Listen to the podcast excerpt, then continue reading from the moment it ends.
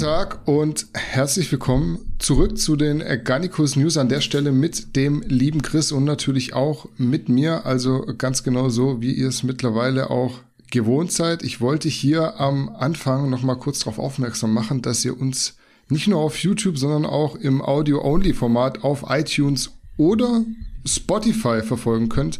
Manche hören sich das ja gerne nebenher im Training oder im Auto an. So einer bin ich auch und da macht so eine Podcast-Folge prinzipiell mehr Sinn, nur dass ihr da Bescheid wisst und euch die richtige Plattform aussucht. Unterm Strich ist aber egal, wo ihr uns zuschaut oder eben zuhört, denn die Themen bleiben ja dieselben und davon haben wir auch diese Woche wieder die unterschiedlichsten auf der Agenda. Aber erstmal liebe Grüße in die Schweiz, Chris. Ich hoffe, dir geht's gut und du bist ready für eine neue Folge GANNIKUS News.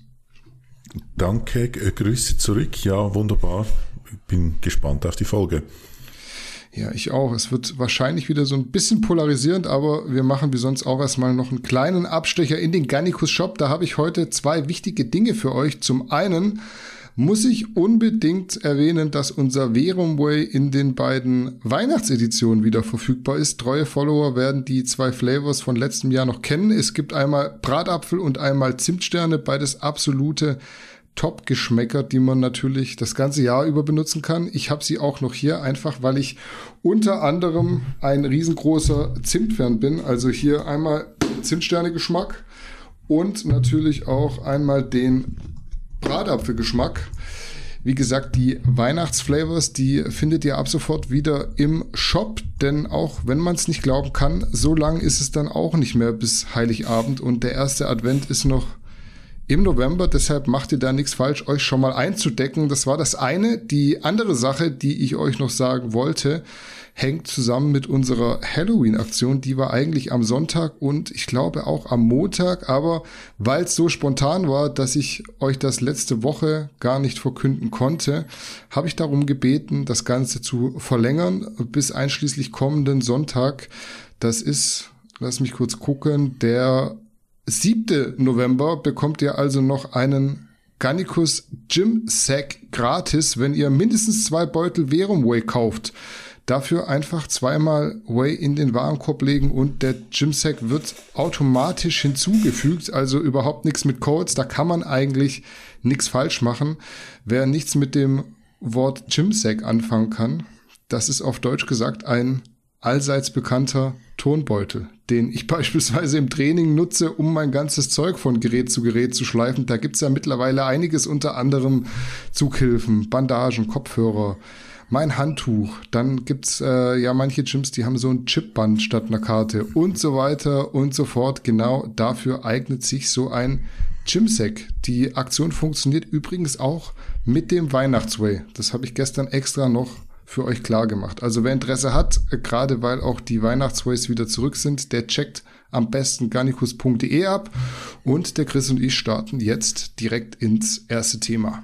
So, wir beginnen, wie wir sehr oft beginnen, und zwar mit den Ergebnissen eines Wettkampfs. In dem Fall war es ein Bodybuilding-Wettkampf der IFBB Pro League mit deutsche Beteiligung für uns am Start bei der sogenannten KO Egypt Pro, was auch immer KO bedeutet. Ich habe es nicht rausgefunden. Allgemein schwierig herauszukristallisieren, wie der ganze Ablauf war, weil die meisten Seiten auf Arabisch waren. Aber nichtsdestotrotz, der Wettkampf hat stattgefunden mit dem Kevin Gebhardt, der am Ende den 9. Platz belegt hat. Also eine Verbesserung von einem Platz im Vergleich zur San Marino Pro. Ich glaube, das war vor 2 Wochen. Gewonnen hat in Ägypten Regan Grimes, dicht gefolgt von Mohamed Shaban, einem Ägypter, muss man an der Stelle erwähnen. Und dritter wurde Samson Dauda. Ich habe keine Ahnung, wie man den Namen ausspricht. Kurz und knapp gefragt, was sagst du zu den Ergebnissen der KO Egypt Pro allgemein und natürlich zum Abschneiden von Kevin Gebhardt im Speziellen? War ein bisschen schwierig, am Bildmaterial ranzukommen. So wie ich gesehen habe, die ersten 3, das geht in Ordnung. Regan Grimes somit für Olympia qualifiziert. Auch er da wahrscheinlich im großen Vorteil. Ja, mir persönlich, ich hätte jetzt Samson einen Platz weiter vorne gehabt, aber das ist so ein bisschen wahrscheinlich der lokale Bonus, was ich finde, das geht auch in Ordnung. Dann die hinteren Plätze war schwierig, ich habe da fast nichts gesehen, um das beurteilen zu können. Ich halte mich da aber an Kevin, der, ich glaube, sehr nüchtern und sehr authentisch und sehr ehrlich beurteilte. Top 5 lägen für ihn nicht drin, sondern da der Platz, den er hat, sei gerecht. Mir kam er eine Spur härter vor, war ein bisschen härter, ein bisschen trockener, hatte ich den Eindruck. Somit eine Verbesserung von 2 Wochen. Gut, etwas anders als die Härte kann man in 2 Wochen wahrscheinlich auch nicht verbessern. Da gibt es ja kaum 5 Kilo neue Muskeln. Somit hat er das alles richtig gemacht. Aber was ich ganz gut fand, das hat er in einem Video von sich selbst, hat er das noch gezeigt. Er hat sich den Samson geschnappt, oder Samson hat ihm ein 101 im How to be on Stage gegeben und hat ihm gezeigt, wie er sich präsentieren soll. Und da mit seiner, ja, das haben die Farbigen haben uns das voraus, oder? Diese Leidenschaft, die sie zeigen können auf der Bühne, oder? Und hat, ich glaube, da Kevin ein bisschen inspiriert. Und offenbar hat Kevin dann für das Finale, glaube ich, das war vor dem Finale oder irgend so, auf jeden Fall hatte dann nochmals die Gelegenheit, auf die Bühne zu gehen und sich zu präsentieren. Und er sagt selber, er hat ein bisschen andere Worte verwendet, aber er meinte selber, er sei wie ausgewechselt und hat viel besser gepostet. In seinem Video hat es da ganz kurze Ausschnitte, so wie Samson das ihm zeigt, und mindestens so leidenschaftlich wie Samson auf der Bühne ist, hat er ihm gezeigt, wie er das machen muss. Ich glaube, das war eine ganz gute Idee von Kevin, dass er sich da den Richtigen genommen hat, um zu erfahren, wie man da leidenschaftlicher ist. Du willst also sagen, in Urs und in Mike stecken vermeintlich dunkelhäutige Athleten. Vielleicht. Habe ich das richtig verstanden? Ja, vielleicht irgendwo. Ja, in Mike vielleicht nicht. Aber Urs könnte sein. Urs hat auch lockige Haare, oder? Also das ist auch in muss mal so eine Genanalyse mal machen. Ja, genau. MyHeritage.com, Urs, so hast du es gehört. Nee, aber ich habe das bei meinem Sohn in der Schule gesehen. Da hat es ein Junge aus, wo war der? Aus Burkina Faso, glaube ich sogar. Und bei den Schulausführungen jeweils, also der hat sich bewegt, ohne zu üben, instinktiv. Das können wir Weißbrote mit noch so viel lernen, werden das nie hinkriegen. Oder? Das ist wirklich erstaunlich, und ja, das schaut man gerne zu, oder? Die haben das im Griff, das ist so. Ja, solche Aussagen darf ich natürlich mit meiner Frisur nicht tätigen.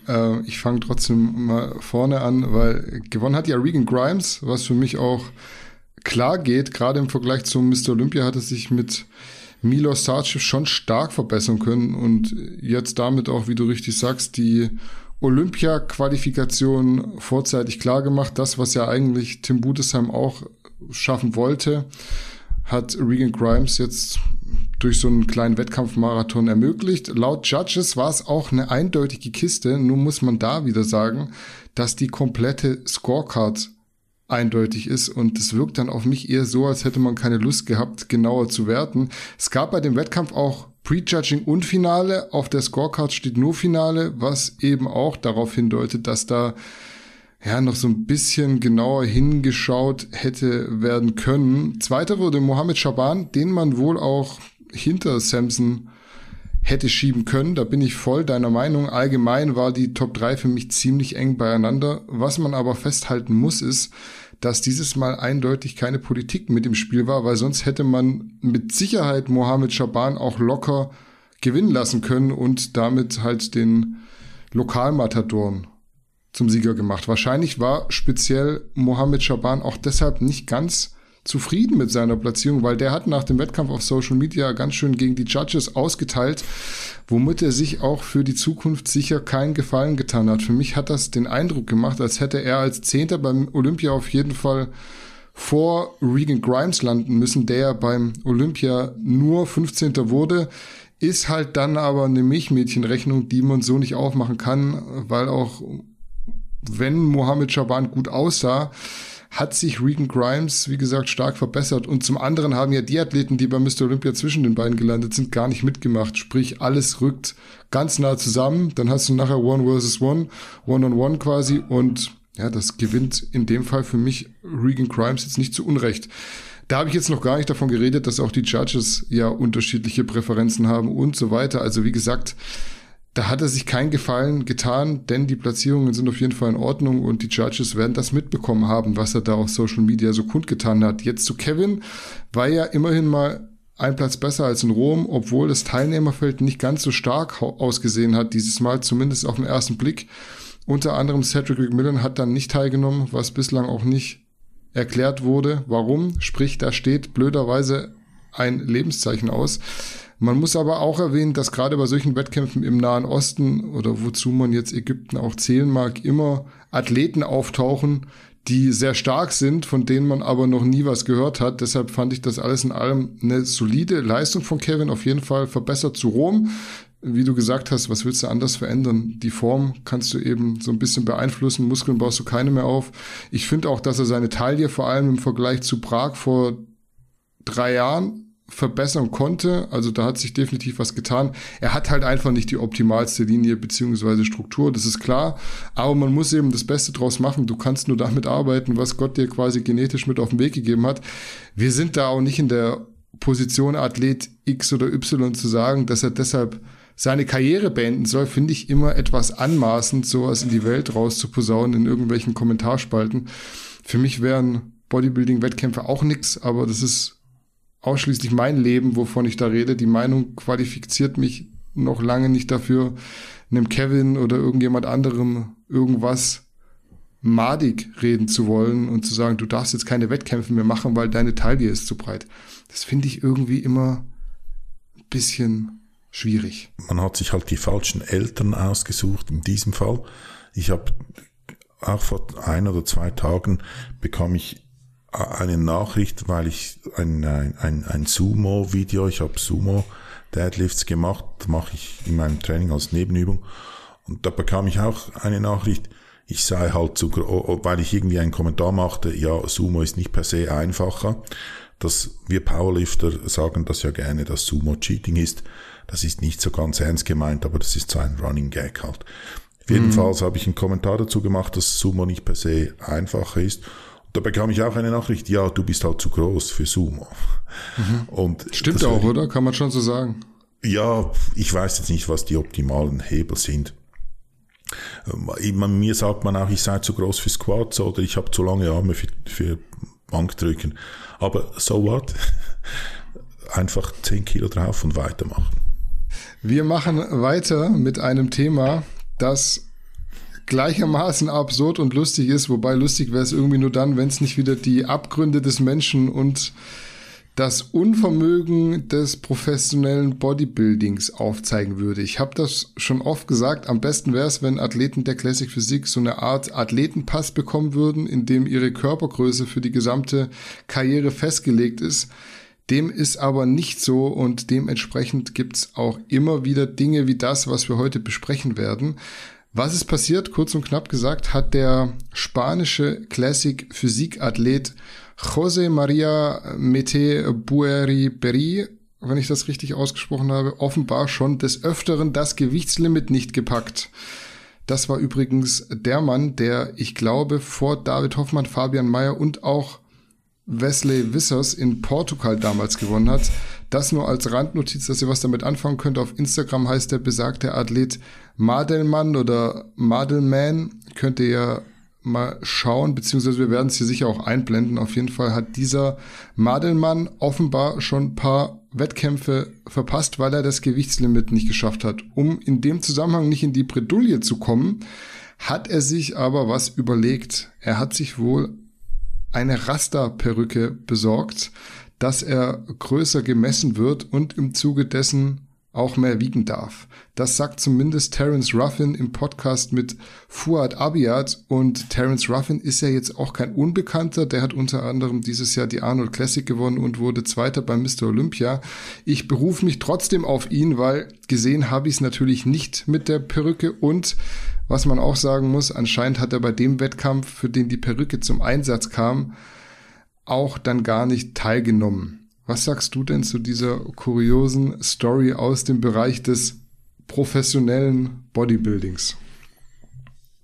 Ja, lustige Geschichte. Mir kam natürlich die Manuel-Gleitner-Geschichte auch wieder in den Sinn. Aber es zeigt einmal mehr, wenn es eine Möglichkeit gibt zum Bescheißen, dann werden das, irgendjemand wird es probieren auszunützen. Zum Glück hat es nicht funktioniert. Ich habe auch kein Bild gefunden von diesem Vorfall. Ich habe eben nur ihn auf Instagram gesehen. Und also wenn sie es ist, so wie es beschreiben, dass er da richtige Dreadlocks hatte, und wenn man ihn sonst sieht, der einen Kurzhaarschnitt hat, dann ist das ziemlich dämlich. Die Idee an sich finde ich gut, oder? Mit der Perücke die Größe zu manipulieren, weil man kann ja nicht einfach eine normale Perücke nehmen, dann würde das einfach flach gedrückt, wenn man das misst. Und der hat sich also ein bisschen was überlegt. Also ganz lustig. Ich verstehe auch nicht, warum das es eben nicht sowas wie du antönst gibt, einen Pass oder einfach ein standardisiertes Messverfahren. Ob man jetzt das Leben eingemessen wird und dann das Leben lang mit diesen Maßen rumläuft oder ob man das dann jährlich wiederholen muss oder was auch immer, einfach es soll ein standardisiertes Verfahren sein, dass es da keine Unterschiede gibt. Ich meine schon, das mit dem Wiegen ist zum Teil, habe ich auch schon erlebt, also nicht jetzt Bodybuilding, aber Powerlifting, dass da die unterschiedlich kalibrierten Wagen hervorgenommen werden. Also das mit dem Wiegen gibt schon Messtoleranz und Messfehler, wenn das mit der Größe standardisiert werden kann und einmalig gelöst werden kann, umso besser. Ja, ich muss ganz ehrlich sagen, dass ich es auch nicht verstehen kann, warum man immer noch nicht so einen Athletenpass eingeführt hat. Die Athleten werden doch eh bei jedem Wettkampf gemessen und gewogen. Da muss man eben alles mal zentral in der Datenbank festhalten und gut ist. Also auch die IFBB Pro League, die darf im Jahr 2021 in der Welt der Informationstechnologie angekommen sein. Vor allem, wenn man an der Grenze ist, hat man da echt Psychoterror im Kopf, kann ich mir vorstellen, ob man jetzt mitmachen darf oder nicht. Da spielen ja auch Sponsoren eine Rolle, weil die wollen natürlich, dass ihr Athlet an den Start geht und schreiben sowas eventuell auch in den Vertrag. Deshalb weiß ich gar nicht, ob ich da eher Unverständnis für die Athleten oder für den Verband zeigen soll. Klar, du darfst da jetzt auch nicht betrügen, aber es würde gar nicht erst zum Betrug kommen, wenn man so einen Athletenpass einführen würde. Anscheinend bescheißt da auch jeder irgendwie. Man hat zum Beispiel schon gehört, dass selbst Chris Bumstead ein bisschen auf die Zehenspitzen geht beim Messen oder sogar solche Einlagen trägt unter den Socken. Bei Breon Ansley gibt es sogar ein Video von dem Wettkampf, wo auch David Hoffmann gestartet ist, war vor 2 oder 3 Jahren auch beim Yamamoto Cup oder so. Da wurde der Afro halt großzügig mitgemessen. Also, dass sich jemand eine Perücke aufzieht, ist zwar Next Level, aber im Endeffekt auch nichts anderes als Einlagen zu tragen oder sich auf die Zehenspitzen zu stellen, weil Betrug bleibt Betrug, auch wenn Betrug eventuell ein krasses Wort ist. Es ist unterm Strich nichts anderes. Ich will an der Stelle aber auf jeden Fall noch ein Fass aufmachen, weil ja aktuell viel über Bewertungskriterien geredet wird und man wegen der lauernden Gefahr vom Entwässern die Härte geringer gewichten will, wäre ja definitiv eine Idee, auch wenn ich es nicht glaube, dass es passiert. Aber gerade Klassen wie die Classic Physik, wo Gewichtslimits herrschen, sind ja prädestiniert dafür, dass die Athleten Unsinn machen. Sprich, für mich, für so einen Athletenpass sprechen würden, weil dann kommt niemand auf den Gedanken, kurz vor knapp noch irgendwelche Dummheiten zu unternehmen, weil er 1 Zentimeter zu klein gemessen wurde und in 3 Stunden noch 3 Kilo verlieren muss. Dann gehst du in die Sauna, komplett entwässert mit Diuretika. Da könnt ihr mal den Podcast mit der Martina Ollesch angucken vom Montag. Sowas kann auch in die Hose gehen und wir bewegen uns irgendwie trotz dessen, dass wir, sondern die Veranstalter, die Promoter, die Verbände ja gesagt haben, wir wollen da was dagegen machen, bewegen wir uns eigentlich mit allen Aktionen, mit allen Handlungen weiter davon weg, dass man diese Risikobereitschaft der Athleten in Kauf nimmt. Das ist so meine Meinung. Ja, du hast noch was Gutes angetönt. Die Unsicherheit für den Athleten, weil offenbar, das habe ich von David Hoffmann irgendwo im Video mal gehört, mal schauen, wie ich gemessen werde. Also da gibt es offenbar Unterschiede dann und dann je nachdem, oder kann man schwerer oder muss leichter sein. Und wenn man so einen Pass hätte und eine definierte Größe oder Länge hätte, dann wäre das wahrscheinlich oder hoffentlich ein bisschen entspannender für den Athleten, dann weiß er ganz genau, wie schwer das er kommen darf. Respektive, das wäre wahrscheinlich auch eine Größe, die auf diesem Pass stehen würde, wie schwer darf er sein. Ja, es ist ja auf jeden Fall ein Unterschied, ob du davon ausgehst, kleiner gemessen zu werden und dann größer gemessen wirst, dann ist so egal, weil du passt sowieso rein. Aber wenn du jetzt 4-mal größer gemessen wirst und dann auf einmal kleiner, weil da irgendwie jemand das ganz genau nimmt oder dann auch mal Politik ins Spiel kommt und der dich in Italien einfach dann richtig, richtig penibel misst, dann bist du halt 4 oder 5 Kilo zu schwer. Dann war's das. Also dann startest du da halt nicht, weil größer wirst du nicht. Und wenn die sich da festgefahren haben, das macht ja auch keinen Spaß. Also gerade in David Hoffmann war ja immer an der Grenze und da hat man ja auch immer gesagt, dem fehlt bisschen Volumen an bestimmten Stellen, was halt einfach daran lag, dass er an bestimmten Stellen dann abgeworfen hat. Du kannst dir ja nicht aussuchen, wo du es abwirfst und kannst natürlich schon sagen, ich trainiere weniger hier, ich trainiere weniger dort, aber gerade die Beine, die hätten dann schon nochmal so ein bisschen mehr Schwung vertragen können und das war halt nicht möglich, weil die Grenze kam. Und wenn du da hochklassige Athleten hast, wie den Chris Bumstead, dem man das schon mal durchgehen lässt, weil du als Mr. Olympia überlegst ja auch genau, wen lasse ich da jetzt durchs Raster fallen. Das ist ja wie beim Doping. Lässt du jetzt einen Usain Bolt durchs Raster fallen und sagst, du musst jetzt 8-mal im Jahr antanzen zum Dopingtest. Also ey, wenn der 28. Sprinter irgendwie positiv auf Doping getestet wird, kannst du auch davon ausgehen, dass wahrscheinlich bei Usain Bolt nicht alles mit rechten Dingen zugegangen ist.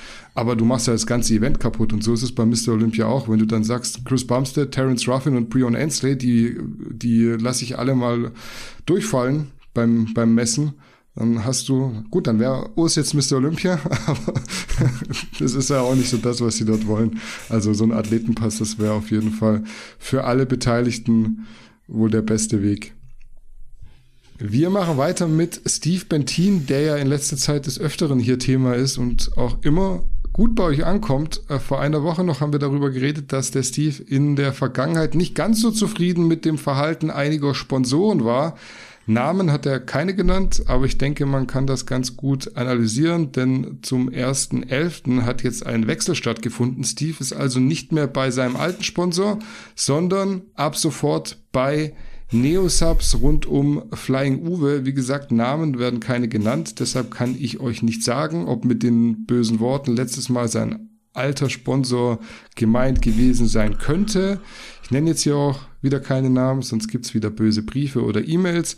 Deswegen darfst du anfangen, während ich mir Gedanken mache, wie ich hier meine Reaktion auf das Thema wasserdicht verpacken kann. Wie schätzt du denn Steves Wechsel zu Neosubs ein? Es kam überraschend einerseits. Also das hat sich offenbar wirklich so zugespitzt. Auch wenn wir jetzt da keinen Namen nehmen, es geht offenbar um den Supplement-Sponsor oder den ehemaligen Supplement-Sponsor von Steve. Hat sich offenbar dazu gespitzt, diese Olympiareise war offenbar ausschlaggebend dafür.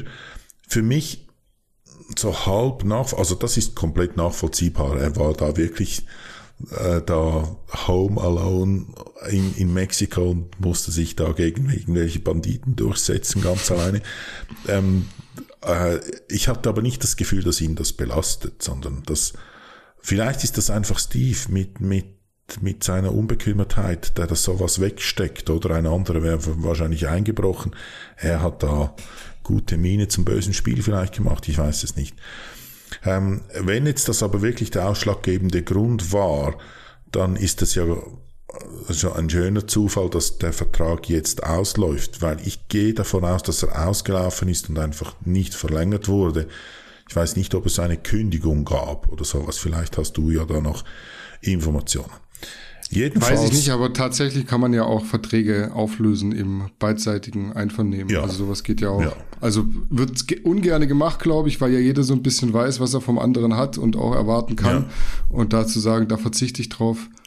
Selten, aber gibt's, dass der Arbeitgeber ja auch mal sagt so, ey, ich will gar keinen Mitarbeiter haben, der keinen Bock auf meine Firma und auf die Arbeit da drin hat.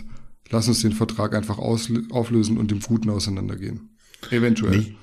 Nicht, dass Steve noch mit einem Arztzeugnis kommt und nicht mehr Werbung machen kann und trotzdem noch Bezüge hat. Irgendwie, das ging relativ schnell, offenbar. Mhm. Und hier, Steve, einmal mehr, er ist ein Profi. Kein Nachtreten, keine Verunglimpfung. Bis zuletzt auf dem Insta-Profil den Namen und den Link des Sponsors gehabt. Ich glaube, ich sogar Werbung gemacht und mit Rabattcode und so gesagt. Einfach professionell. Wir hatten da einen gewissen Herr Wolter, der das nicht so professionell machte in der Vergangenheit und mit dem Backlash dann umgehen musste, von dem man übrigens nicht mehr viel hört, oder habe ich zumindest den Eindruck.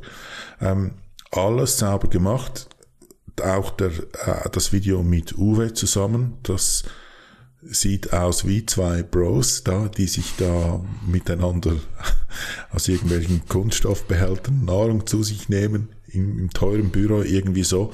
Das sah authentisch aus. Eine runde Sache und eben professionell, ohne nachzutreten, finde ich gut. Also ich denke, der Schritt zu Neosubs war schon irgendwo logisch, gerade weil Steve ja schon vorher bei Smilodogs war und das dann maximal Sinn macht. Bei beiden spielt Uwe eine größere Rolle. Beides ist in Hamburg ansässig, wo Steve selbst wohnt. Deshalb für mich ein cleverer Move, wie ich finde. Man muss auf der anderen Seite auch beispielsweise Uwe verstehen, der will natürlich am liebsten Komplettpakete an Athleten, sprich, dass jemand dann nicht nur bei Smilodogs, sondern auch bei Neosubs ist. Rico ist ja ein ähnliches Beispiel, erst noch bei Sinop gewesen, dann auch gewechselt und jetzt wirbt er für Smilodogs und Neosubs parallel. Du willst ja als Sponsor nicht, dass jemand deine Klamotten bewirbt, aber gleichzeitig noch beispielsweise Shirts von MyProtein trägt, gerade wenn du selbst eigene Klamotten herstellst. Wie gesagt, ich denke, für Steve macht das Sinn. Ich hoffe für ihn, dass er dort glücklich wird. Zumindest aktuell scheint das Gesamtpaket bei Smilodogs und Neosubs ja gut so zu passen, dass Steve rundum zufrieden sein kann und sich aufs Bodybuilding konzentrieren kann. Ich möchte aber noch eine Sache sagen, weil da rege ich mich sonst wieder drüber auf, wenn ich es nicht gesagt habe, auch wenn es eventuell ein bisschen kontrovers ist. Ich habe mir natürlich Steves 9-Minuten-Video angeschaut und ich meine zumindest erahnen zu können, dass da ein bisschen gute Miene zum bösen Spiel gemacht wurde. Also du sagst es richtig, es ist professionell, natürlich, man tritt nicht nach, man hat ja trotzdem auch 3,5 Jahre zusammen gehabt, sind von meiner Seite selbstverständlich auch nur Spekulationen, weil es kann ja auch gut sein, dass Steve mit den bösen Worten vor ein paar Wochen jemand ganz anderen gemeint hat. Deshalb am besten keine Namen, aber wie gesagt, jeder kann ja 1 und 1 zusammenzählen und wenn Steve erst vor kurzem scharf geschossen hat und jetzt direkt zum nächstmöglichen Zeitpunkt den Sponsor wechselt, dann kann das jeder interpretieren, wie er möchte. Ich halte mich bedeckt, aber sagt gerne ihr es mir, wie ihr das seht oder wie das für euch aussehen könnte. Das wollte ich aber gar nicht sagen. Ich wollte eigentlich darauf hinaus, dass das eben wie so ein versöhnliches Statement wirkt, wo sich Steve halt irgendwo verpflichtet gefühlt hat, das zu machen, obwohl er es in dem Moment vielleicht gar nicht machen wollte. Guckt euch mal das Video an, schaut ihm in die Augen. Das wirkt für mich nicht unbedingt so an der Stelle, als hätte Steve da alle Sätze so gerne gesagt, wie er sie nachher ausgesprochen hat, weil das Video ist ja zweigeteilt. Einmal geht's um Mr. Olympia-Fazit, dann geht's um die Sponsoren, also quasi Hälfte, Hälfte. Und da verändern sich schon so ein bisschen die Augenbewegungen und Gesichtszüge. Ich kann da aber nur für mich sprechen. Deshalb, Steve, du wirst es bestimmt sehen. Wenn ich mich da täusche, tut's mir leid. Bei mir ist es ja auch immer so, dass ich das oft ohne Hintergrundinfos interpretieren muss. Gerade wenn es um solche vertraglichen Angelegenheiten geht, da sind die Athleten auch nicht so redselig. Verstehe ich auch, weil nicht jeder ist so diskret wie ich. Also jeder weiß das eigentlich, der mit mir redet. Ich erzähle da auch nichts weiter. Das bleibt immer im Verborgenen. Aber man muss sich ja trotzdem sicher sein, hatte da sicher auch schon blöde Erlebnisse in der Vergangenheit. Deshalb sage ich es nochmal, hier handelt es sich nur um Spekulationen und Interpretationen von mir. Da muss bzw. kann auch einfach gar nichts dran sein. Gefühle täuschen einen ja gerne auch mal. Aber das wollte ich noch gesagt haben. Für mich kam das so ein bisschen gute Miene zum bösen Spiel rüber. Du meinst, Steve hat Kreide gefressen in diesem Video. Wenn man das so sagt, das kenne ich jetzt gar nicht, aber ja, sagt man wohl so, ja. Kann gut sein. Das, also von dem gehe ich auch aus. Aber das finde ich eben professionell. Jetzt kann man argumentieren und sagen, ja, aber das ist nicht authentisch. Nein, da geht es aber auch nicht um authentisch zu sein, sondern das geht darum, um irgendwie nachtreten. Auch wenn Nachtreten authentisch ist, das macht man nicht. Das ist charakterschwach, finde ich. Es ist immer einfach nachzutreten, aber ich fand das stark, dass er während dem Arbeits- oder während dem Vertragsverhältnis seinen Unmut äußerte. Das ist authentisch, oder? Aber wenn man getrennte Wege geht, finde ich, gibt es keinen Grund, um noch nachzutreten. Im Verborgenen, wir wissen nicht, was hinter geschlossenen Türen dazwischen abgegangen ist, und so wie es die ich einschätze, hat er seinen Unmut kundgetan und die entsprechenden Leute mit dem konfrontiert. Und das ist ja gut möglich, dass die auch gesagt haben, ja, es war nicht gut oder auch nicht. Wir wissen es einfach nicht. Und das ist ganz gut, dass da für die Öffentlichkeit da hier nicht irgendwie ein offener Krieg geführt wird. Da passiert nämlich genau das, was bei Kevin passiert ist, und das ist viel doofer. Und deshalb, das ist halt Marketing und das ist Diplomatie, und aber das weiß ja jeder, oder? Also dir ist es ja offenbar aufgefallen, das wird auch den anderen auffallen, aber das finde ich, das gehört sich. Ja, es geht am Ende ja einfach auch um Geld, es geht um Zufriedenheit. Jetzt gehen wir mal davon aus, da wurde tatsächlich... Auch in einem anderen Fall, muss ja jetzt gar nicht um Steve gehen, jetzt wird da irgendwo ein Aufhebungsvertrag gemacht.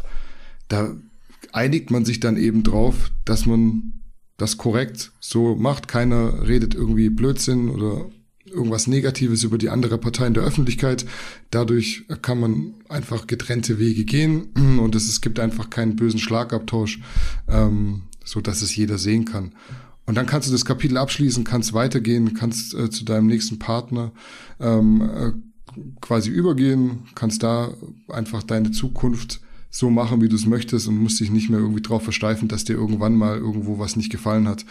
Und ich denke, so sieht das für mich so ein bisschen aus. Ob das jetzt ein Aufhebungsvertrag war, ob der Vertrag ausgelaufen ist, ändert ja an der Tatsache auch nichts. Du willst ja ein Kapitel beenden, willst weiter nach vorne gucken. Und da jetzt noch in der Vergangenheit rumzuwühlen, du veränderst die Vergangenheit sowieso nicht. Und jetzt steht der nächste Wettkampf auf dem Plan. Ich denke, Steve wollte das auch schnell geklärt haben. Einfach, dass da so Klarheit herrscht für seine weitere Zukunft als professioneller Bodybuilder einfach, wo es ja auch, wie gesagt, um Geld geht. Das muss irgendwo finanziert werden. Und da jetzt sich so auf irgendwelche Streits einzulassen, das ist ja immer so das eine, wie wird das auf Social Media bekämpft, aber man bekommt ja dann doch auch beim ein oder anderen Athleten mit oder auch bei der ein oder anderen Firma, wie sich das dann auf rechtlichem Wege austrägt. Und ich war jetzt noch nie so wirklich in der Situation, aber ich kann mir gut vorstellen, so ein Rechtsstreit neben einer Bodybuilding-Karriere, wo ja auch, wie wir im Podcast mit der Martina Ollesch gehört haben, Stress sich sehr negativ auf gewisse Parameter eines Wettkampfathleten auswirken kann, da will man wahrscheinlich die Dinge schnell geklärt haben. Also so zumindest auch mein Eindruck. Ich wollte auch einhaken und sagen, ja, das zieht nur zu viel Wasser. Ja, eben. Und am Wochenende ist Prag. Da will Steve ja auch ein gutes Paket abliefern, ist große Konkurrenz. Da musst du in Topform sein, wenn du da zumindest ein paar Punkte holen willst. Sieg wird auch da wieder schwierig, aber ich denke, das war maximal clever, das schnell aus dem Weg geräumt zu haben. Jetzt fährt er mit Team Smilodogs, Team Neosubs nach Tschechien, in die Tschechische Republik, so rum. Und ja, muss sich da nicht mehr irgendwie Gedanken drüber machen, was mal irgendwann bei welchem Sponsor in der Vergangenheit war. Unser heutiges Top-Thema bezieht sich mal wieder auf Paul Unterleitner. Der hat anscheinend in einem älteren Video versprochen gehabt, dass er die Ergebnisse eines Blutbilds mit seinen Followern teilt. Ich sag absichtlich anscheinend, weil ich jetzt nicht jedes Video von Paul Unterleitner angeschaut habe und demnach auch nicht weiß, ob das tatsächlich so war. Ich kann mir aber denken, dass ja, denn unter seinen neuen Videos geht definitiv die Post ab, sprich, da werden vehement die besagten Resultate eingefordert.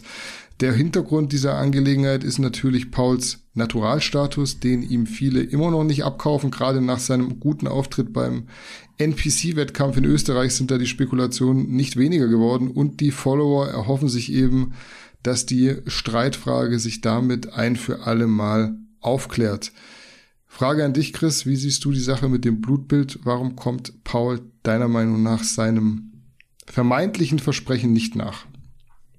Ich schaue mir die Videos von Paul auch nicht an. Ich finde die langweilig. Das kann zu alt. Nicht so.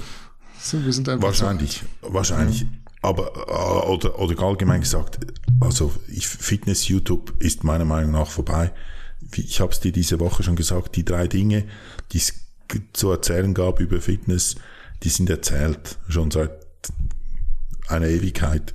Und es gibt ja auch nicht mehr viele, die diesen Zug reiten, aber das soll nicht irgendwie, das ist kein Affront gegen Paul, überhaupt nicht. Ich finde einfach die Videos langweilig. Ich finde ihn als Typ gut. Soll, wenn er das gesagt hat, konjunktiv, oder wenn er das gesagt haben sollte, dann muss er liefern. Punkt. Du kannst nicht eine Ankündigung machen, auch wenn es unverbindlich ist, und dann nicht liefern. Das ist mal das eine. Aber auf welchem Planeten leben diese Kommentarschreiber? Ich verstehe das nicht. Was haben die das Gefühl, einen selbstgemachten Test die Resultate zu zeigen? Das kann irgendwie als eine allfällige Überführung dienen. Es gibt Unterschiede zwischen Bluttest und Dopingtest. Ein Bluttest ist nicht per se ein Dopingtest. Wenn es da jetzt irgendwelche Parameter gibt, die da irgendwie ein Hobbymediziner, der zuschaut, auf einen Konsum hindeutet, dann ist das einfach nur lächerlich. Ein Dopingtest ist etwas sehr Komplexes. Ein Arzt, wenn du bei einem Arzt dieses Blutbild machst, der untersteht einer Schweigepflicht. Also ein selbst angeordneter Test wird niemals dazu dienen, um jemand zu überführen. Wenn die Leute ihn getestet haben wollen, dann müssen sie ihn irgendwie ein Testprogramm zahlen, das ihn, ich weiß auch nicht, mehrere Mal übers Jahr hinweg unaufgefordert am Morgen um 6 Uhr an der Türe klingen und dann den Test macht. Anders wird das nicht funktionieren. Und deshalb finde ich es insofern von den Zuschauern, die solche Kommentare schreiben, absolut lächerlich, sowas dann zu sagen, weil das wird nichts beweisen. Wie gesagt, wenn er es ankündigt, dann muss er liefern. Aber da kann er irgendeinen Wisch in die Kamera halten. Das ist so lächerlich. Also das wird nichts beweisen. Zum Paul allgemein. Paul ist nicht, ich weiß, jetzt mal die Augen zumachen und ihn nicht anschauen, nicht seinen Körper anschauen, aber Paul ist nicht verdächtig. Schaut seine Insta-Bio an, dort steht ein bisschen Team Rocker drin, aber keine Penispumpen und keine ich mach dich krass in 12 Wochen oder ich weiß, wie Muskelaufbau funktioniert und irgendwie so Geld verdienen. Unter den YouTube-Videos hat er relativ viele Links, aber das sind alles irgendwelche Rocker-Produkte, das muss er wahrscheinlich aus sponsorvertraglichen Geschichten raus, aber er ist kein Penispumpenverkäufer, er ist meiner Meinung nach nicht verdächtig. Er macht sich keinen Vorteil durch einen überkrassen Körper, dass er als Beweis hinstellt, um etwas anderes zu beweisen, sondern er ist einfach ein Athlet. Natürlich kann er trotzdem gedopt sein, das steht auf einem anderen Blatt Papier, aber er ist kein Penispumpenverkäufer, er macht das gut und so überkrass ist sein Körper jetzt auch nicht. Ja, jetzt muss man ja auch sagen, also kann trotzdem alles sein, dass er doch gedopt ist, weil welchen Vorteil habe ich davon, wenn ich meinen Kumpels erzähle, ich verdiene 10.000 Euro netto im Monat, obwohl es nicht so ist, verdiene ich auch kein Geld damit irgendwie. Es gibt halt so ein paar Streitfragen, Schwanzlänge, Gehalt und so weiter. Da wird halt einfach gelogen, da kannst du niemand irgendwas glauben und da geht es halt einfach so um Prestige, sagen wir mal. Aber ich will auch noch mal vorneweg sagen, ich kann es nicht zu 100% bestätigen, dass Paul ein Versprechen fürs Blutbild abgegeben hat. Nicht, dass es nachher heißt, er hat das nie versprochen, was erzählt er denn da? Ich kann es mir aber kaum anders vorstellen, weil da gibt es immer so viele Kommentare unter den Videos, dass da fast was dran sein muss. Wie dem auch sei, ich kann mich da eigentlich nur wiederholen. Prinzipiell ist Paul niemandem irgendwas schuldig. Wenn er nicht will, muss er auch kein Blutbild veröffentlichen. Ganz einfach. Es wird ja im Rahmen der Wettkämpfe getestet, also dort, wo es halt Tests gibt. Und wenn die der Ansicht sind, da stimmt alles, dann ist er eben Netti. Selbst wenn die da irgendwelche Schindluder treiben und Athleten absichtlich durchschleusen, dann können wir daran sowieso nichts ändern. Wahrscheinlich werden wir es auch nie erfahren. Wenn Paul jetzt aber ein Versprechen gegeben haben sollte, dann bin ich da komplett bei dir. Ist natürlich nicht cool für die Follower, das ist klar. Da will ich auch niemanden in Schutz nehmen hier. Wenn man es angekündigt hat, sollte man es auch einhalten. Inwiefern das dann repräsentativ ist, müsst ihr selbst entscheiden. Ich bin der Meinung, Paul ist natural, da ändert auch so ein Blutbild nichts dran.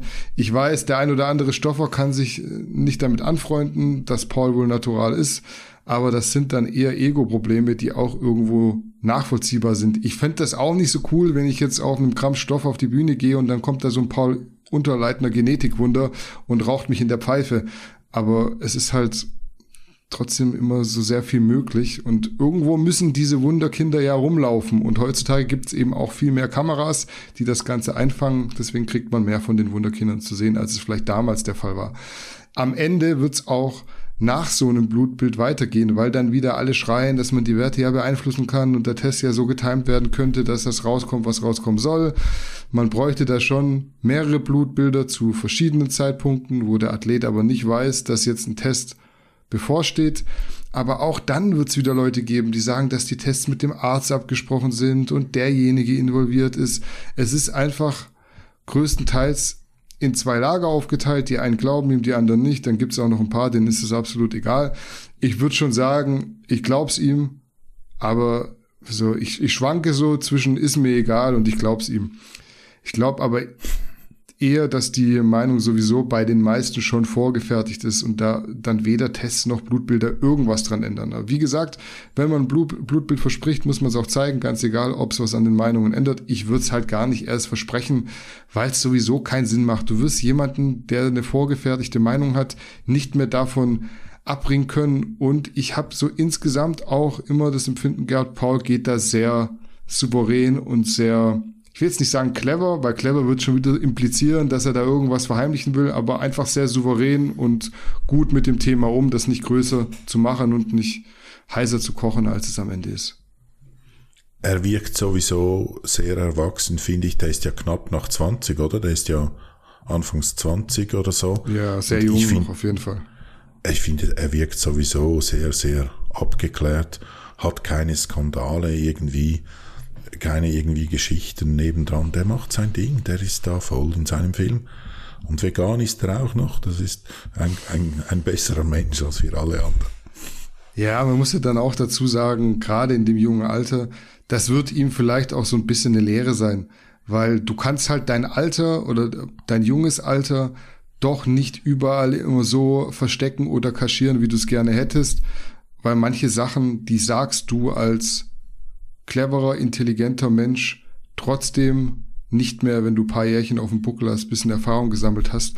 Und da wird er jetzt in Zukunft nicht mehr sagen, so, ey, ich habe euch ja jedes Jahr 13 Blutbilder versprochen, weil es einfach gar keine Not gibt, das zu tun.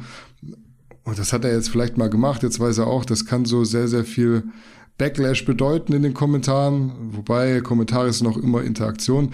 Man kann auch immer so weit argumentieren, dass man sagt, das ist vielleicht in gewisser Weise auch kalkuliert, um sich so ein bisschen interessant zu machen, um das, clever. Keine Ahnung, vielleicht unterstelle ich ihm da jetzt auch einfach, dass er zu doof war, und dabei war es so ein richtig krass ausgeklügelter Marketing-Schachzug und ich bin nur zu doof, um zu sagen, so, hey, hättest doch einfach die Fresse gehalten, ändert doch eh nichts daran, was du jetzt tatsächlich machst. Ja. Könnte er mit dem Fuchs Julian zusammen, könnten sie das besprochen haben. Ja, wahrscheinlich, wenn er nochmals 2 Minuten darüber nachdenkt, dann kommt er vielleicht selber, eben, wenn es jetzt nicht ein Marketing-Move war, kommt er selber auf die Idee, dass das in jedem Fall ein Nachteil ist, auch wenn er jetzt das Blutbild bringt. Ich finde, das ist fast auffälliger, als einfach keines zu bringen. Wenn du selbst anfängst, Blutbilder von dir zu posten, dann ist das so wie früher, wenn man beim Streichemachen erwischt wurde und gesagt hat, aber ich war es ganz sicher nicht. Ja, also was bringt das Blutbild? Jetzt mal Real Talk. Nichts. Also wenn du jetzt deinen Testosteronwert jetzt da in die Kamera hältst, ich kann dem genau das gleiche Testosteron den gleichen Testosteronwert erzeugen, Entweder er hat jetzt eine naturale Diät gemacht, dann ist er jetzt absolut am Minimum, weil eben durch die ganze Diät, wenn du natural bist, sinkt der Testosteronwert. Das ist ja jetzt kein Geheimnis. Dann ist er sehr tief. Das dauert eventuell auch ein paar Monate, bis er sich wieder erholt hat. Eventuell kommt er auch nie wieder. Ich habe schon von naturalen Athleten gehört, die müssen wirklich auf TRT gehen, weil dann nichts mehr funktioniert. Die haben sich die Achse komplett zerschossen mit diesen Wettkampfdiäten auf naturalem Niveau. Dann ist der Wert niedrig. Jetzt kann es aber auch sein, ich fingiere einfach mein Blutbild, baller jetzt, lass 5 Wochen den Stoff weg, dann ist mein Testowert auch bei minus 26 so gefühlt. Und dann, die einen sagen dann, ja, aber du hast ja nur den Stoff weggelassen und das so kalkuliert, dass gerade zum Blutbild dann der Wert niedrig war. Die anderen werden sagen, ah, guck mal, wie toll die Diät war, jetzt haben wir es alle gesehen, er ist wirklich natural, weil der Testowert ist gesunken wegen Naturaldiät. Jeder wird weiterhin das glauben, was er glauben möchte. Deswegen, das bringt überhaupt nichts. Ich würde das Blutbild jetzt auch nicht mehr bringen, weil jetzt hast du wieder die Leute aufgescheucht, die sowieso sagen, ja, jetzt hat er irgendwas gemacht, dass das Blutbild so aussieht, wie es aussehen soll. Wie soll denn jetzt das, schreibt mal bitte in die Kommentare, wie jetzt das Blutbild aussehen soll, dass alle die, die Paul nicht glauben, ihm glauben würden. Also das würde mich mal interessieren. Weil das sind ja dann nachher auch die Ersten. Klar, du kannst ja wieder Mr. XY123 in den Kommentaren sein, wo keiner weiß, wer das ist, der dann jetzt noch sagt, zeig Blutbild, dann glaube ich dir. Und nächste Woche schreibt derselbe User, ja, aber jetzt auf dem Blutbild ist dies und das nicht korrekt. Ich möchte dann nochmal das und ich möchte selber kommen. Ja, dann kommt selber, klingelt, nimmt ihn mit zum Arzt. Ich glaube, Mischa hat es ja damals auch angeboten. Keiner hat es gemacht. Ist auch zu teuer. Da hört dann auch wieder das Interesse auf, wenn es darum geht, irgendwie Geld zusammen zu kratzen und die ganze Party zu bezahlen. Er ist aber jetzt in einer doofen Lage. Wenn er das Blutbild eben jetzt nicht bringt, dann werden die nicht stumm. Die sagen, bring es, und die werden, das ist Wasser auf deren Mühlen, und die sagen dann, ja, siehst du, ich habe es gewusst. Wenn es bringt, kommen die an, er kann es gar nicht mehr richtig machen. Und übrigens noch so selber an der Türe klingeln und mit ihm testen gehen. Das ist dann juristisch nicht ganz einfach. Selbst wenn du irgendwie einen Test machst, das kommt nicht durch. Wenn jetzt, wer wäre voll bis oben hin, macht einen Test, das zeigt an, da, das und das. Und dann kommt's, ja, die Urinabnahme war ein formaler Fehler. Dies und das, das hat niemand zugeschaut, es ist nicht sein Urin, Beweis, dass das sein Urin ist, hast du gesehen, wie er den Schlauch ins Becher gehalten hat und so weiter. Das kannst du vergessen, das geht einfach nicht. Ja, wir gucken mal, was weiter passiert. Eventuell müssen wir auch in 2 Wochen dann über ein Blutergebnis diskutieren, müssen wir uns auch einen Experten reinholen, der das dann fachmännisch analysiert, weil ich habe auch keine Ahnung, was da wie irgendwie zusammengehört, weil ganz ehrlich, es interessiert mich auch nicht. Es interessiert mich gar nicht. War unser letztes Thema für heute. Willst du zum Schluss noch was anfügen, ergänzen, loswerden? Willst du noch was zu Julian sagen? Den hast du jetzt auch in den Mund genommen. Der war noch nie Thema. Nee, seltenst. Der war schon. Hat sich bedeckt. Ja, der macht gerade, glaube ich, so eine spirituelle Wandlung durch, habe ich mitbekommen.